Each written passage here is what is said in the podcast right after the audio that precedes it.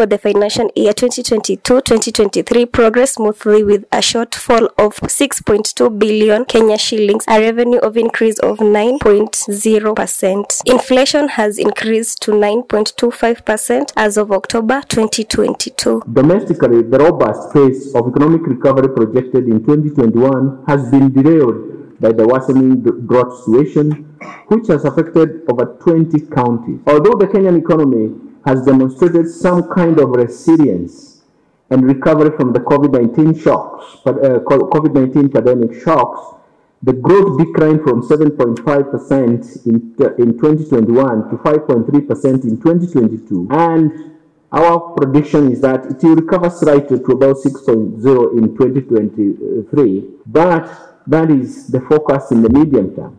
We do know that the, slow, the slowdown in growth is on account of the drought effect in the and which we have not witnessed in the last 40 years, and of course the impact of the surprise side disruptions of the Ukraine-Russian conf- uh, conflict. The economy, for example, expanded in the first quarter by a remarkable 6.8 percent compared with a growth of 2.7% in the similar quarter in 2021. And this growth was supported by a positive by positive economic activity in all sectors of the economy, except in agricultural sector that contracted by 0.7% in the first quarter of 2022 on account of prolonged drought. During the forum, the State Department of Economic Planning PS, Mr. Saitoti Torome, highlighted on the MTP4 for development priorities of 2023-2024 to 2025-2026 project, which is a working in progress project that is meant to be launched on March 2023.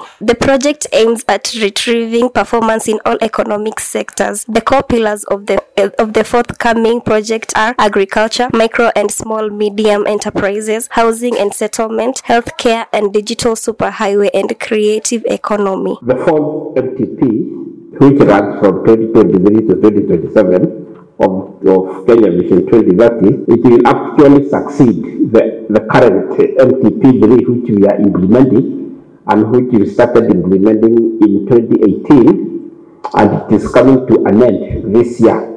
And then the fourth MTP will implement the fourth and second last phase of the Kenya Vision 2030. So the MTP4 policies, programs and projects will aim at achieving the aspiration of the five sectors that form the core pillars of the government manifesto, sustainable development goals and Africa Agenda 2063. Uh, the plan will prioritize on implementation of economy of economic recovery strategies to position the economy on a steady and sustainable growth trajectory. I am Lilian Karuga reporting for The Voice KA.